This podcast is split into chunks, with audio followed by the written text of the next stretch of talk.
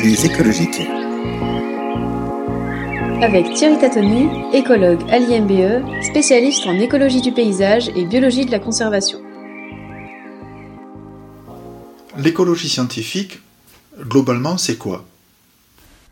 Avant de parler d'écologie, il est toujours préférable de revenir sur cette notion-là et peut-être euh, la redéfinir. Pour ce faire, euh, de manière assez simple, euh, on pourrait définir l'écologie comme la science des interactions.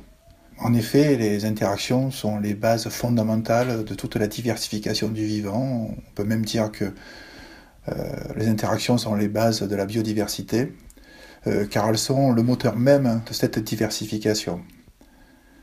De fait, euh, l'écologie est forcément le domaine scientifique privilégié pour appréhender la biodiversité.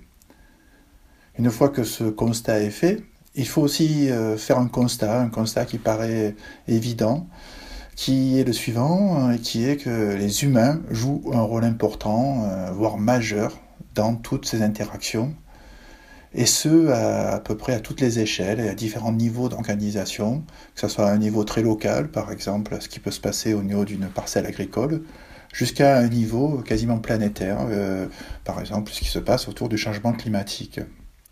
De fait, l'écologie doit intégrer toutes les composantes qui interagissent et doit intégrer toute la complexité euh, inhérente à ces interactions, et y compris bien sûr la complexité de l'humain, que ce soit depuis les organisations sociales jusqu'aux considérations psychologiques. Et cette complexité doit s'intégrer sur euh, une très large gamme d'échelles, de la parcelle jusqu'au continent. Parallèlement, il est reconnu euh, maintenant assez classiquement que l'écologie ne peut plus être considérée comme une simple science de la nature, mais qu'elle doit s'attacher à étudier le complexe humain.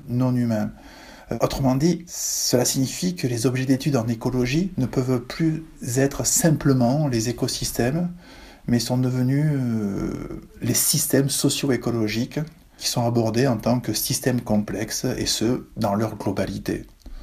Au-delà de l'évolution sémantique que génère cette, prise de position, le fait de conférer un caractère global dans le sens intégratif du terme à l'écologie, il s'avère que ce champ disciplinaire va enfin pouvoir appréhender les interactions dans leur globalité, y compris bien sûr euh, celles qui concernent l'homme et la nature, euh, qu'on préfère maintenant désigner comme humain, non humain, pour se sortir de la notion de genre et pour aussi bien euh, affirmer le fait que l'homme fait partie de la nature malgré tout. Il se trouve que l'écologie globale fournit le cadre conceptuel et méthodologique pour étudier ces fameuses interactions entre l'humain et le non-humain, euh, notamment en s'attachant à faire ressortir le lien fort qu'il peut y avoir entre la dynamique des ressources naturelles et les activités humaines.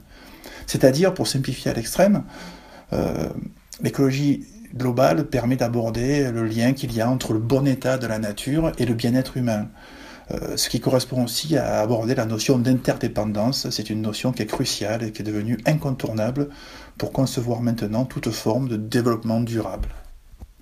Pour finir, je serais tenté de dire que euh, l'écologie globale a fait franchir un cap à la science écologique.